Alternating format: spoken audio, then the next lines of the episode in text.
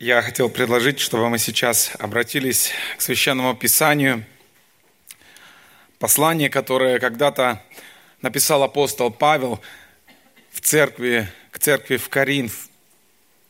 Это будет 15 глава, отсюда мы будем сегодня читать первое послание к Коринфянам, 15 глава, первые 11 стихов. Апостол Павел пишет – Напоминаю вам, братья, Евангелие, которое я благовествовал вам, которое вы и приняли, в котором и утвердились, которым и спасаетесь, если преподанное удерживаете так, как я благовествовал вам, если только нечетно уверовали. Ибо я первоначально преподал вам, что и сам принял, то есть, что Христос умер за грехи наши по Писанию и что он погребен был, и что воскрес в третий день по Писанию, и что явился Кифе, потом двенадцати, потом явился более нежели пятистам братьев в одно время, из которых большая часть до ныне в живых, а некоторые и почили. Потом явился Якову, также всем апостолам, а после всех явился и мне, как некоему извергу, ибо я наименьший из апостолов – и недостоин называться апостолом, потому что гнал Церковь Божию. Но благодатью Божию есть то, что есть, и благодать Его во мне не была тщетна, но я более всех их потрудился. Не я, впрочем, а благодать Божия, которая со мною. Итак, я ли, они ли, мы так проповедуем, и вы так уверовали. Для того, чтобы было удобнее следить, может быть, я отмечу некоторые пункты, которым, на которые мы заострим наше внимание. Мы хотелось бы на эти, в первую очередь обратить на, на эти а, слова внимание, которые апостол Павел говорит, вы приняли Евангелие, вы утвердились и вы спасаетесь.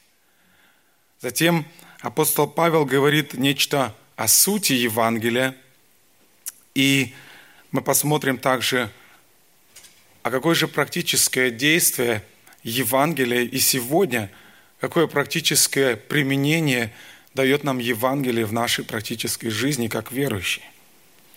Итак, апостол Павел обращается с этими словами, «Братья, хочу напомнить еще раз вам Евангелие, которое я проповедовал вам».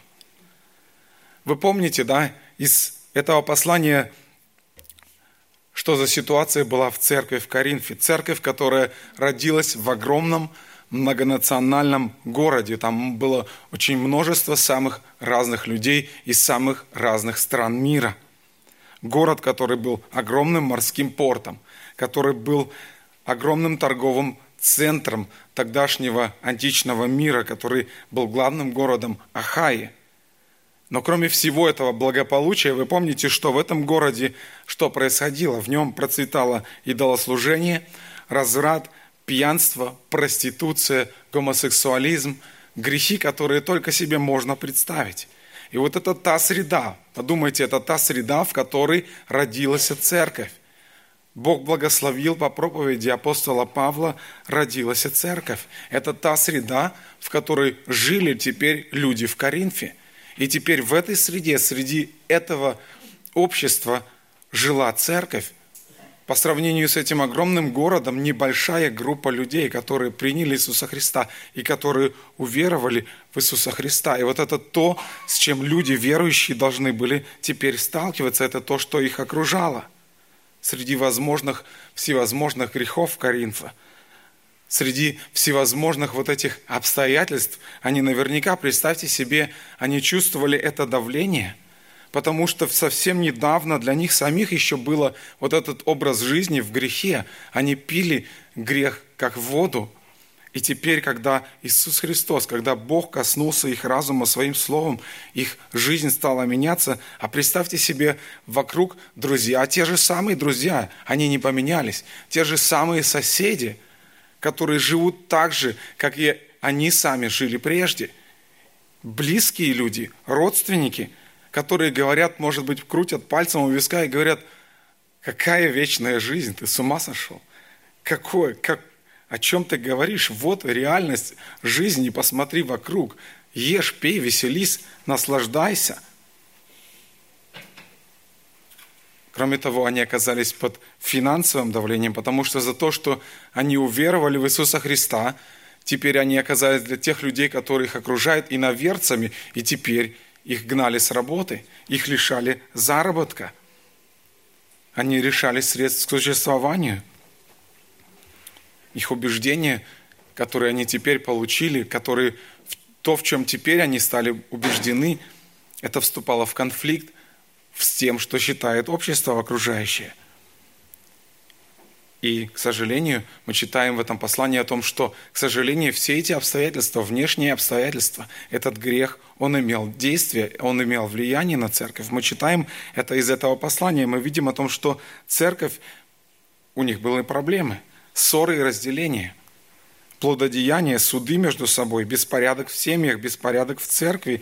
И по этой причине это послание было крайне важно для Каринской церкви. Апостол Павел, когда узнал об этих проблемах, он помогает им шаг за шагом решать их, потому что он переживает за них. Потому что Бог послал его в эту среду, чтобы люди узнали Иисуса Христа, чтобы они теперь могли иметь общение с Отцом, чтобы они могли иметь вечность с Отцом, но и чтобы теперь они могли жить по-другому в соответствии с тем, что они, во что они уверовали. Этим самым апостол Павел показывает одну очень важную истину. Для них тогда и для нас сегодня, в какой бы мы жизненной ситуации ни находились, мы всегда нуждаемся в Евангелии. Мы всегда нуждаемся в Евангелии Иисуса Христа. Не только однажды в жизни, когда мы еще были неверующими, и потом встретились с Евангелием, но Он показывает эту истину, что мы постоянно нуждаемся в Евангелии, уже будучи верующими. Павел показывает, что христианин не может прожить ни дня без Евангелия. Ему нужно Евангелие на каждый день, чтобы принимать правильные решения, чтобы жить правильно, чтобы строить свою жизнь правильно. Знаете, наверное, каждый из нас находился в ситуации, вот когда ты заходишься в каком-то закрытом помещении, да, где окна закрыты, двери закрыты, ну по какой-то причине. Здесь много людей, здесь шумно, начинает недоставать кислорода, начинает болеть голова, кровообращение нарушается. И вот здесь, в этой ситуации апостол Павел, когда он напоминает Евангелие, знаете, это как, знаете, такое глоток отрезвляющего свежего воздуха, который, в который в душном помещении, когда открываются окна и двери, вдруг этот воздух врывается и становится снова легко дышать. Снова кровообращение восстанавливается, головная боль проходит. И вот нечто подобное я подумал здесь, в этой ситуации, когда церковь в Коринфе, она жила, можно сказать, варилась в своем соку, и апостол Павел говорит, напоминаю вам, братья, Евангелие, он как будто снова открывает для них двери и окна, чтобы этот свежий воздух Евангелия снова обновил их вспомнили, во что они уверовали. Павел пишет, братья, напоминаю вам Евангелие, которое вы приняли. Когда мы слышим слово «напоминаю», мы понимаем, что это не нечто новое, но это то, что мы уже когда-то говорили, когда-то мы уже это слышали. Он говорит, напоминаю вам Евангелие, которое вы приняли. Обратите внимание, он предлагает им вспомнить, что вы все-таки приняли это Евангелие – он предлагает им вспомнить, что Евангелие произвело в вашей жизни некогда перемены. Вспомните об этом. Помните, мы немножко раньше, в шестой главе читали, как он пишет об этом. Я напомню эти слова. Он пишет, «Или не знаете, что неправедное Царство Божие не наследует? Не обманывайтесь ни блудники, ни долослужители, ни прелюбодеи, ни малаки, ни мужеложники, ни воры, ни лихаимцы, ни пьяницы, ни злоречивые, ни хищники. Царство Божие не наследует. И дальше, смотрите, он говорит, и такими были некоторые из вас, но омылись, но осветились, но оправдались именем Господа нашего Иисуса Христа и Духом Божия, Бога нашего. Павел предлагает им вспомнить, посмотрите, какими вы были, и что с вами сделала Евангелие, и какая еще другая сила, кроме вести о распятом и воскресшем Иисусе Христе, могла изменить этих людей. Посмотрите – блудники, идолослужители, прелюбодеи и так дальше. Он перечисляет эти ужасные вещи, которые происходили там. Люди, которые находили наслаждение в греховной жизни, в распутстве. И только Евангелие апостол Павел напоминает им. Евангелие могло изменить разум человека таким образом, чтобы изменить его душу настолько, чтобы это прежнее наслаждение грехом, это прежнее наслаждение распутством, это прежнее упивание греховной жизнью теперь перевернулось в совершенно противоположную сторону, противоположное направление. Теперь оно направлено на наслаждение Богом, наслаждение чистоте и святости, наслаждение жизни с Богом.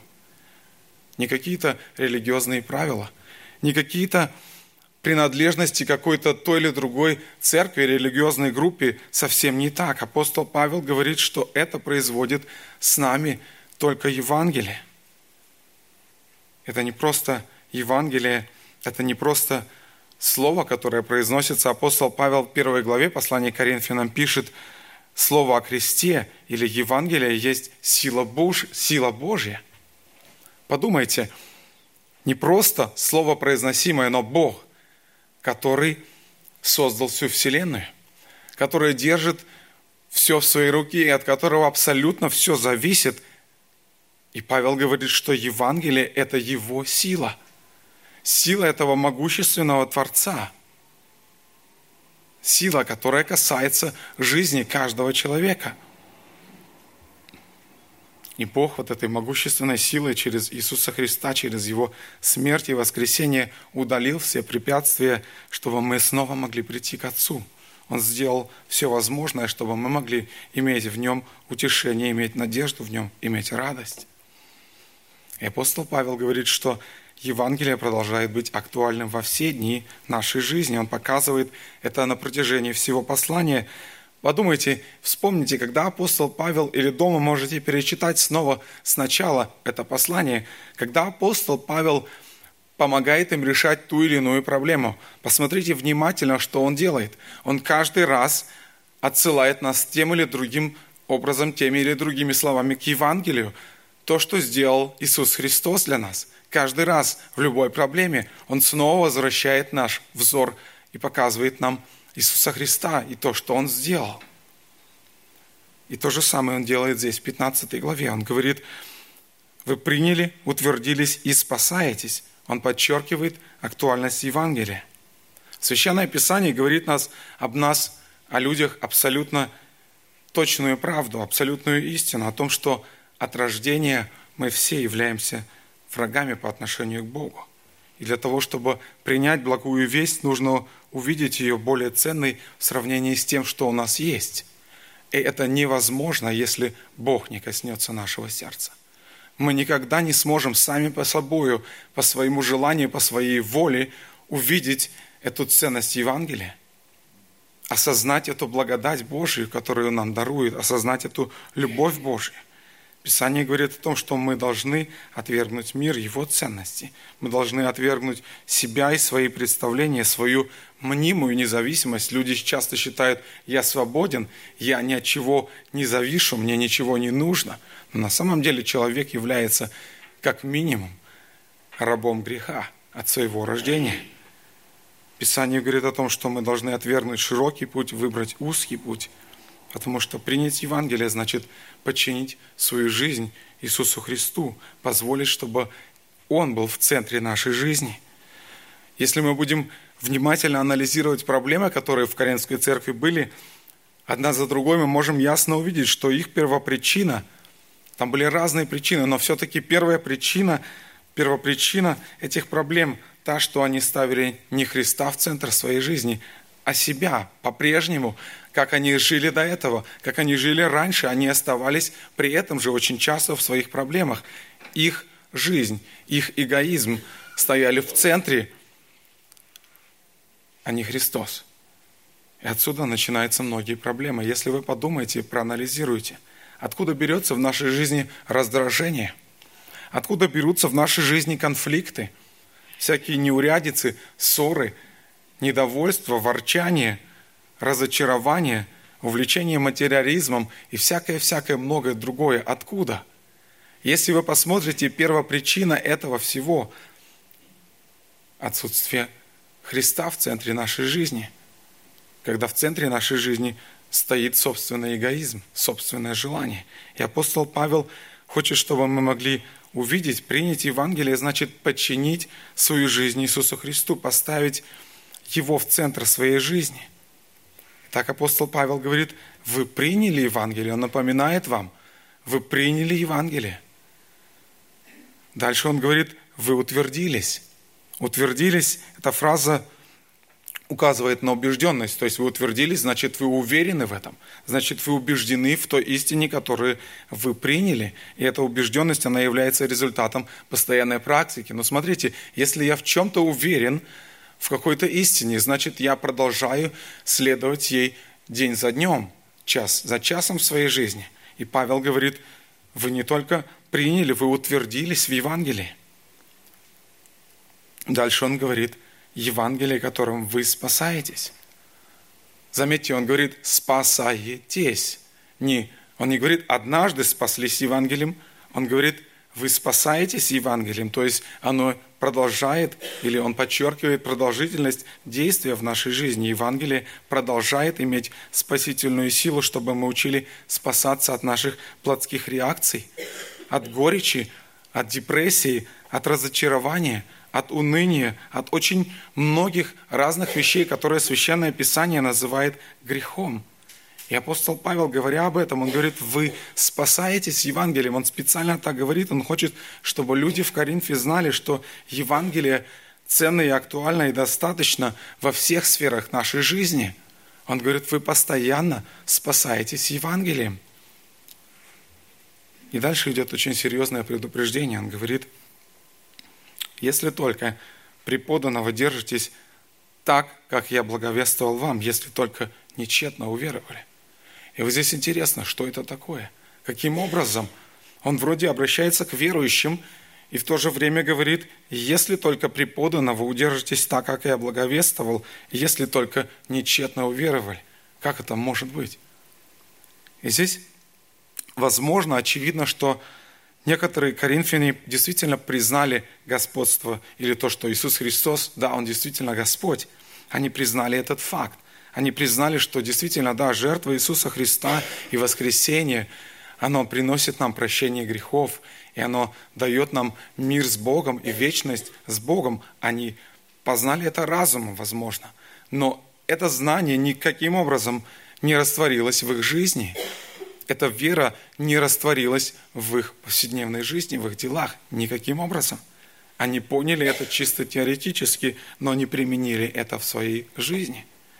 И поэтому дальше апостол Павел в этой же 15 главе 34 стихе, он вынужден писать, он говорит, отрезвитесь. Заметьте, он пишет к церкви, и он говорит, отрезвитесь как должно и не грешите. К церкви, верующим. Он говорит, отрезвитесь как должно и не грешите, ибо к стыду вашему скажу, некоторые из вас не знают Бога. Апостол Павел смотрит на их поступки. Он смотрит на их практическую жизнь и говорит, к стыду вашему говорю, судя по вашим поступкам, судя по тому, как вы живете, я вынужден, к сожалению, сказать, что некоторые из вас вовсе не знают Бога. Вы, может, признать приняли эту истину теоретически, но практически на вашей жизни это не видно, что вы доверяете свою жизнь этой истине, вы доверяете жизнь Иисусу Христу. Это была лишь поверхностная вера, оказывается. Они не посвятили Богу свою жизнь. Яков называет, помните, такую веру бесовской. Послание Якова 2.19 он пишет, «Ты веруешь, что Бог един, хорошо делаешь». Но он дальше возражает и говорит, окей, и бесы веруют, и трепещут. То есть получается, что они призывали Иисуса Христа, но они не утвердились в нем.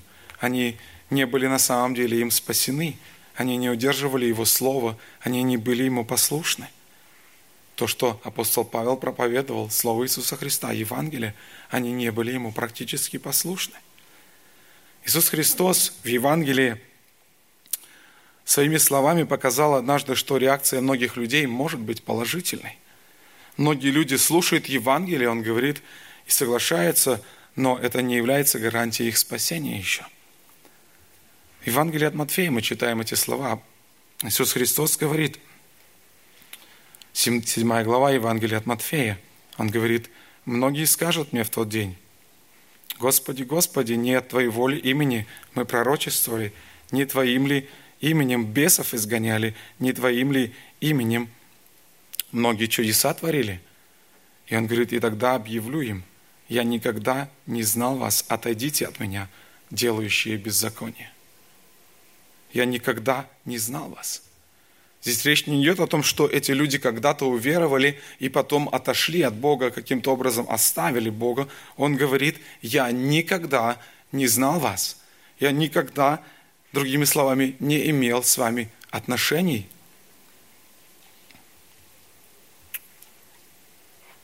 Апостол Павел также об этом здесь говорит. Итак, если преподанного удерживаетесь, если держитесь преданного, преподанного благовестия о Христе, то ваша вера нечетна, не пуста. Поэтому поистине оправданные спасительной верой продолжают жить верой. И апостол Павел говорит, это происходит силой Евангелия. Вы продолжаете это делать только силой Евангелия. Послание евреям 10.38 так и сказано, праведный верою жив будет. И поэтому послушание и постоянная преданность являются признаками настоящего искупленного, спасенного человека. Поэтому апостол Павел предупреждает, что мы должны принять Евангелие, но должны принять и уверовать нечетно. Очень внимательно должны быть здесь мы в своей жизни.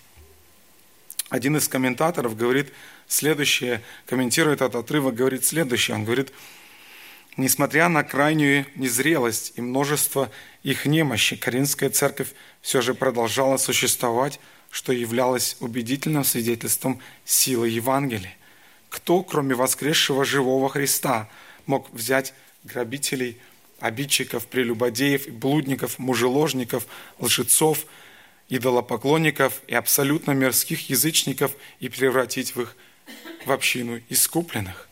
Несмотря на неудачи и недостатки Коринфян, несмотря на присутствие в их среде ложных последователей христианского учения, в истинных святых все же жил Христос. Все же жил Христос. Итак, апостол Павел говорит, напоминаю вам, братья, Евангелие. С третьего стиха он говорит о сути этого Евангелия. Он пишет следующие слова, мы читали их. «Ибо я первоначально преподал вам, что и сам принял, то есть, что Христос умер за грехи наши по Писанию». Итак, он обращает внимание и говорит «Христос». Именно Христос является главным действующим лицом Евангелия, центром Евангелия, объектом Евангелия. Не религия, не церковь, не добрые дела. Апостол Павел подчеркивает, не что-то другое, только Христос, только личность Иисуса Христа. Он говорит, именно Христос, чтобы мы шли именно ко Христу, ко Христу Писания, о котором говорит Божье Слово. Почему это может быть важно сегодня? Подумайте, сегодня, как и тогда, существуют учения, которые по-своему могут представлять себе Иисуса Христа – кто-то говорит, что Иисус Христос, Он просто великий пророк. Кто-то говорит, что Иисус Христос, Он просто совершенный человек, великий учитель. Но Священное Писание говорит нам совершенно о другом. Она говорит о том, что Христос является центром всей Вселенной. И кроме того, он говорит о том, что Христос – это совершенный человек, который был во плоти – настоящий стопроцентный человек, не образ, не иллюзия. Он был настоящим стопроцентным человеком, который принял наказание за наши грехи. Он умер за наши грехи по Писанию. И на это ссылается очень множество текстов Ветхого Завета. Здесь об этом сказано, апостол Павел упоминает здесь в этой главе. Он говорит о том, что так сказано, Ветхий Завет пророчески говорит об Иисусе Христе, и Иисус Христос, если помните, сам напоминает об этом своим ученикам, которые шли, помните, в Имаус после того, как казнили Иисуса Христа, эти ученики идут по дороге в Имаус, мы читаем у Луки, и они идут и между собой рассуждают о происшедшем. И вот Иисус Христос встречает их на пути, этих отчаявшихся, разочаровавшихся учеников, встречает их и говорит – там написано так, «И начав от Моисея из всех пророков, изъяснял им сказанное о нем в Писании». То есть Священное Писание Ветхий Завет ясно говорит о том, что так должно было быть, о том, что Христос должен был прийти, принять плоть и умереть, приняв на себя наказание за наш грех. Один из самых ярких текстов Священного Писания Ветхого Завета мы читаем у Исаии, 53 главе, там написано с первого стиха, «Кто поверил слышанному от нас, и кому открылась мышца Господня? Ибо Он взошел перед Ним, как отпрыск и как росток из сухой земли. Нет в Нем ни вида, ни величия, и мы видели Его, и не было в Нем вида, который привлекал бы нас к Нему». Он был презрен и умолен пред людьми, муж скорбей, изведавший болезней, и мы отвращали от него лицо свое. Он был презираем, и мы ни во что не ставили его, но он взял на себя наши немощи и понес наши болезни, а мы думали, что он был поражаем, наказуем и уничижен Богом, но он изъязлен был за грехи наши и мучим за беззаконие наши, наказание мира нашего – было на нем, и ранами мы его исцелились. Так говорит Священное Писание. Мы знаем хорошо из Священного Писания, что когда первый человек, Адам, согрешил, он отделил себя и все свое потомство, наш, нас, мы потомки Адама, отделил от Бога. Из поколения в поколение люди несут на себе это наследство, несут на себе, наследуют грех поколение за поколением. И Бог для решения проблемы греха нет другого решения, он говорит в своем слове, как только, как он сказал, наказание за грех – смерть. Нет другого решения. Бог не может не замечать, Он не может делать вид, что нет греха, потому что Он Бог святой. Он не может так поступать. Его сущность не позволяет ему этого делать. И что же делать? Бог свят, а мы в грехе. От Адама мы в грехе. И Бог предлагает решение. Он говорит, что есть решение в Иисусе Христе. Он находит это решение. Иисус Христос принимает на себя наказание за наш грех, умирает на кресте для того, чтобы освободить нас от власти греха и вернуть нас к Богу. Подумайте, мы очень часто говорим об этом. Мы очень часто читаем об этом в Священном Писании, но пролетаем это, как будто принимаем это как должное. Но это совсем не должное. Это была катастрофическая ситуация. Мы находились на пути в погибель, и Бог делает такое решение. Он дает нам по своей милости и любви эту возможность вернуться к Нему. Как же мы должны быть благодарны Ему за это. Поэтому апостол Павел говорит, помните, напоминаю вам вот это Евангелие – во втором послании Коринфянам 5.21 апостол Павел очень четко описывает смысл заместительной жертвы Иисуса Христа. Он говорит, «Ибо не знавшего греха Он сделал для нас жертву из-за грех, чтобы мы в Нем сделались, сделались праведными перед Богом». Бог взял грехи людей и возложил на Христа. Бог взял праведность Иисуса Христа и возложил ее на нас – но на этом Евангелие еще и не заканчивается. Здесь не ставится точка. Вместе, мы знаем из Священного Писания, что вместе с грехом в мир вошла и смерть. И смерть, и тление, то, что постоянно сопровождает грех. Это постоянный спутник греха, как ниточка с иголочкой. И поэтому, чтобы показать, что спасение от греха реально, Иисус Христос сам воскресением побеждает смерть. Этим самым Он доказывает, что спасение от греха реально. Поэтому Павел говорит, я напоминаю вам, братья Евангелия, хочу напомнить вам суть веры, то, во что вы уверовали, то, что я принял, то, что воскресение Иисуса Христа и смерть Иисуса Христа – это часть этой веры, в то, во что вы уверовали. И поскольку Иисус Христос победил смерть и воскрес, и апостол Павел об этом дальше скажет, что каждый верующий в Иисуса Христа – Каждый верующий в Иисуса Христа точно так же будет воскрешен в свое время. Павел говорит и заставляет посмотреть на этот факт. Знаете, что заставляет сделать нас рассмотрение этого факта? Оно заставляет нас посмотреть на свою жизнь совершенно по-другому. Оно заставляет оценить свою жизнь совершенно по-другому. Наши 70-80 лет, которые здесь на земле. Чтобы мы еще раз поняли, что это ничто по сравнению с вечностью. 70-80 лет. минимум. По сравнению с вечностью даже не минимум, их даже и незаметно. И апостол Павел говорит, поэтому я хочу вам, братья, напомнить Евангелие, чтобы вы им жили. Сравните 70-80 всего лишь и вечность. И туда вы можете, там вы можете оказаться только благодаря Евангелию. Дальше апостол Павел с 6 по 11 стихи пишет, мы читали, он пишет о людях, которым явился воскресший Иисус Христос. С одной стороны, Священное Писание – это, вне всякого сомнения, это исторический документ. И это факт, который здесь описывает Павел, это историческое свидетельство, как юридически неопровержимый факт того, что действительно это произошло, воскресение Иисуса Христа произошло. Это множество людей видели, были очевидцами этого происшествия. Но, с другой стороны, кроме этого, Священное Писание – это также свидетельство Божьей милости. И мы читаем о том, что Христос явился этим людям. Он не явился какому-то царю, каким-то великим всего мира, которым бы проще было поверить, может быть, на слово, когда они записали свои какие-то слова в какой-то книге, и позже потомки читали бы это, эту историю, действительно сказали, да, о, вот этот великий человек, мы можем ему доверять. Но Бог так не поступил, Он не пришел к этим людям, к царям, правителям, Он пришел к людям, которые по-настоящему в них нуждались. Посмотрите, мы читаем о, Петру, о Петре, он явился Петру, написано. Петр, который был разбит, который был в отчаянии, я не знаю, трудно представить себе состояние этого Петра, который говорил, Господи, да я никогда Тебя не предам. И тут пришло, пришел тот момент, когда он сказал, помните, и ты был с ним? Я никогда не, я не знаю его, я не знаю этого человека. Представьте себе состояние этого Петра.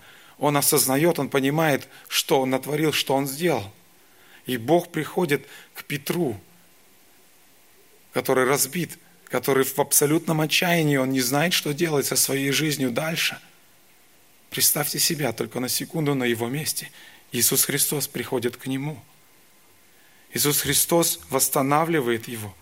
Иисус Христос явился множество учеников, которые точно так же были в отчаянии, в растерянности. Они жили в страхе. Они думали, ну что теперь, учитель, за которым мы следовали, если с ним так поступили, значит и с нами так поступят. Им было страшно, реально страшно. Они видели, что происходит, как гонят тех, которые последовали за Иисусом Христом. Нам сегодня, может быть, это трудно себе представить, но если только почитать то, что происходит в Индии, то, что, то, что происходит в других странах, в Узбекистане, в Казахстане, где преследуют христиан, тогда, может быть, становится немножко более близко и более понятно, что переживали эти люди. Иисус Христос приходит к ним. И когда они поняли, что нет больше смысла бояться смерти, они стали смело проповедовать Евангелие. Все историки свидетельствуют о том, что за такой короткий промежуток времени это практически невозможно, но Евангелие охватило всю тогдашнюю Римскую империю, потому что они искренне поверили, что Иисус Христос воскрес. Они увидели это, и они поняли, что с ними произойдет то же самое, и нет смысла бояться смерти. Потом написано, что Иисус Христос явился Якову, Якову. Здесь многие богословы сходятся на мнении, что это именно Яков, тот, который назывался братом Господним, который был братом Иисуса Христа по матери, который впоследствии стал руководителем Иерусалимской церкви и который написал послание Якова. Он явился Якову, который был скептиком, который также не верил, который, подобно своим другим братьям, он долгое время не мог понять, что Иисус Христос действительно Мессия, он не хотел это принять. Он не признавал Иисуса Христа, и, возможно, именно то, что Иисус Христос явился к Якову, что Яков увидел его воскресшим, в конце концов это привело Якова к спасительной вере, так же, как это было с Павлом. Апостол Павел здесь пишет о себе, то, что с ним произвело, произвела встреча с воскресшим Иисусом Христом. Он осознал, что его религиозная жизнь, то, что он внешне исполняет – то, что он следует этим законам совершенно очень далеко от внутреннего благочестия.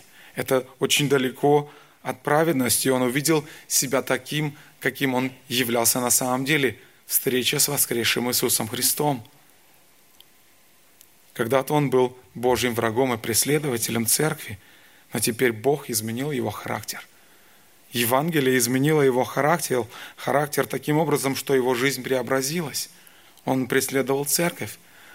Теперь он стал тем, кто заботится о церкви, теперь тем он стал, стал тем, кто переживает за церковь. Если раньше он гнал церковь и убивал верующих, теперь он стал тем, кто защищает церковь. Если раньше он любовался собой, как он пишет в одном из посланий, он говорит, вот кем я был, вот какое образование у меня было. Он описывает фарисей из фарисеев. Он был лучшим среди своих соотечественников, лучшим среди своих тем, кто был с ним одного возраста, вместе с ним учились. А теперь он совершенно по-другому смотрит на свою жизнь. Теперь он стремится к тому, чтобы послужить Иисусу Христу. Его энергия, его ум совершенно в другом направлении стали работать, потому что Иисус Христос, Евангелие изменило его жизнь. Вы скажете, Иисус Христос не является нам сегодня физически, мы не видим Иисуса Христа. Но посмотрите, какой силой обладает Его Слово. Мы читали, что это сила Божья. И мы сегодня слышали свидетельство о том, что происходит. Это одно из свидетельств о том, что Бог делает в жизни человека. Апостол Павел перечисляет грехи здесь, которые были, если мы подумаем только себе, те грехи, которые себе трудно представить, да, что человек, бывший, например, как здесь апостол Павел говорит, мужеложники, это те, кто увлекается, мужчины, увлекающиеся мужским полом, если мягко говорить, да, эти люди, Евангелие коснулось, они изменились. Нам кажется, это невозможно, Евангелие делает это – Люди, которые погрязали в самых страшных грехах, поклонялись идолам.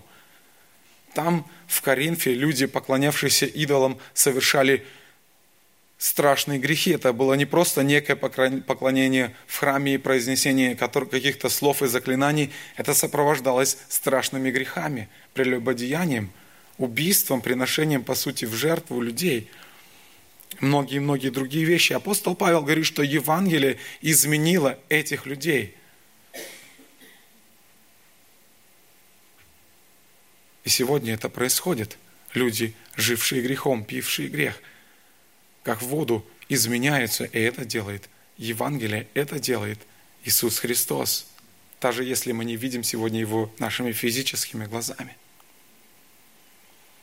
Итак, почему же это так важно помнить нам сегодня, напоминать себе Евангелие? Мне кажется, одно из мест, которое очень ярко об этом говорит, послание Петра, второе послание Петра. Откройте, пожалуйста, вместе со мной третья глава, второе послание Петра, третья глава, в первом стихе он пишет, «Это уже второе послание пишу к вам, возлюбленные, в них напоминаем, возбуж... напоминанием возбуждаю ваш чистый смысл, чтобы вы помнили слова, прежде реченные святыми и пророками, и заповедь Господа и Спасителя – преданную апостолами вашими. Дальше он говорит, я не буду сейчас полностью читать эту главу, вы можете позже прочитать. Дальше он говорит о том, что, знаете, будут люди, которые не будут принимать, не будут верить Слову Божьему.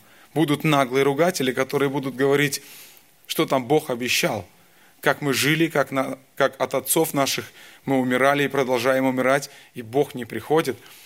Он говорит о том, что будут наглые ругатели. Он говорит о том, что не думайте, что Бог просто медлит, но Бог долготерпит. Дальше он говорит, помните о том, что обязательно день Господень придет, и будет это как тать ночью. Он помнит о том, что, говорит, помните о том, что земля и все дела на ней сгорят. И дальше он говорит, смотрите, для чего он это пишет. Он говорит, если так все это разрушится, то каким какими должно быть святой жизнь, какие, если так все это разрушится, то какими должно быть в святой жизни и благочестии вам? Кому вам, ожидающим и желающим пришествия Дня Божия, в который воспламененные небеса разрушатся и разгоревшиеся стихии растают?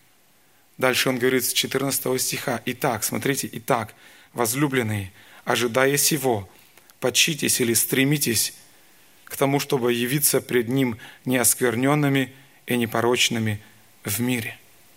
Он понимает, как тогда в той ситуации, о которой пишет Петр, как тогда в той ситуации, о которой пишет апостол Павел, как тогда, как сегодня та ситуация, в которой мы живем, они понимают совершенно, что мир будет продолжать иметь это влияние.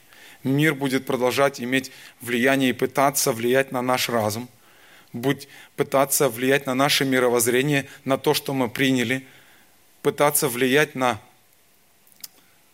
нашу точку зрения. И поэтому он говорит, стремитесь к тому, чтобы предстать однажды, когда придет Иисус Христос, предстать перед Ним, как он здесь пишет, неоскверненными и непорочными в мире. Для этого нам нужно напоминание Евангелия каждый день себе.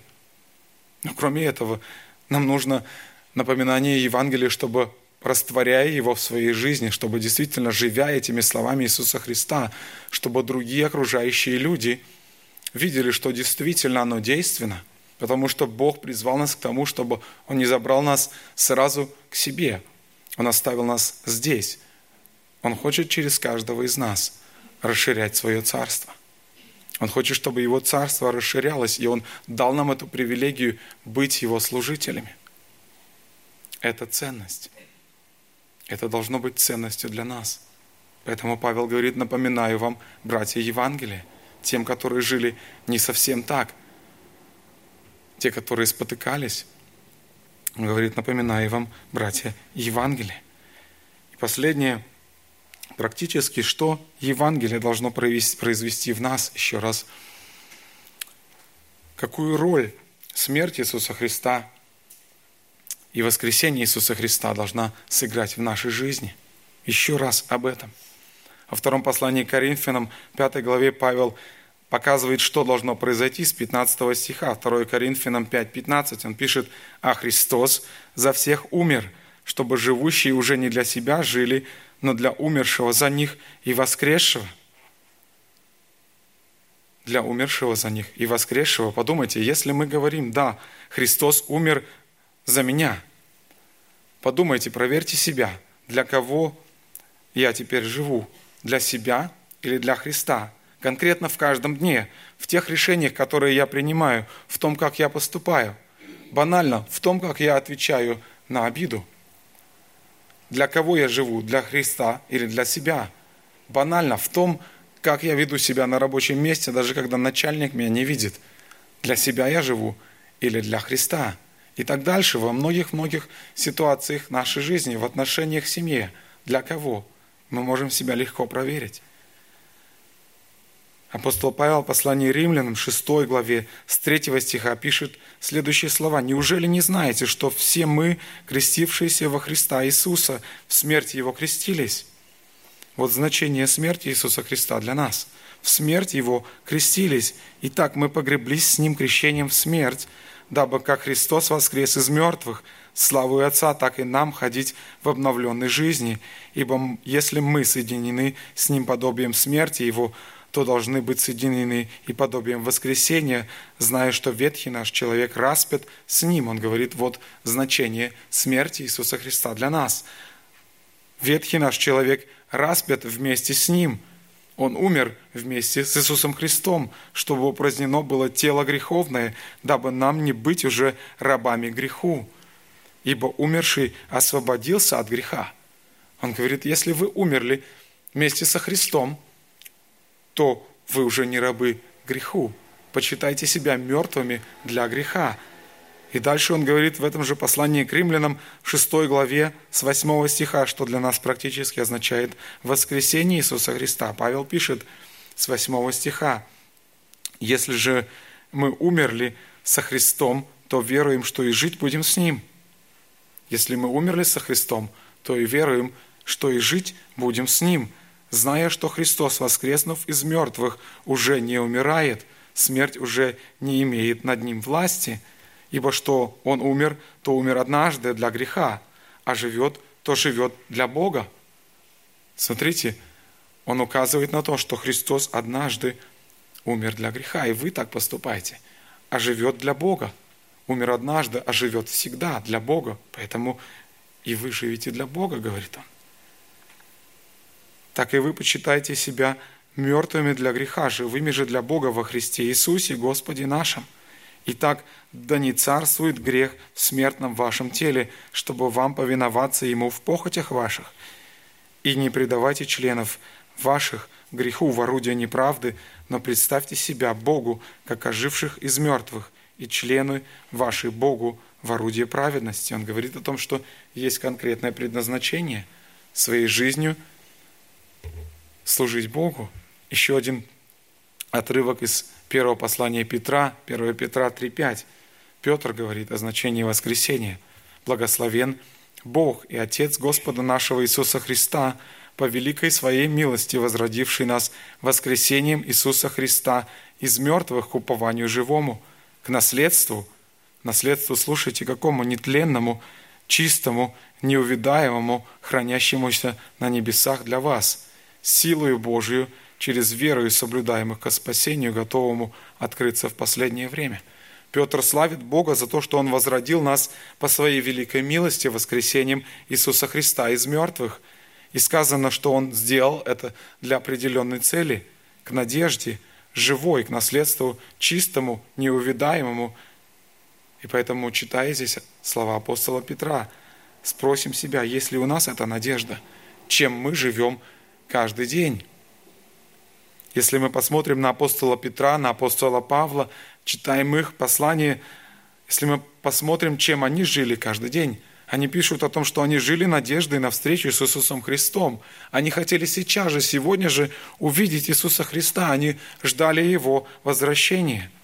И в то же время они понимали, что они должны здесь, находясь здесь на земле, служить Иисусу Христу, служить Ему, жить для того, чтобы служить тому, кто умер за них и воскрес.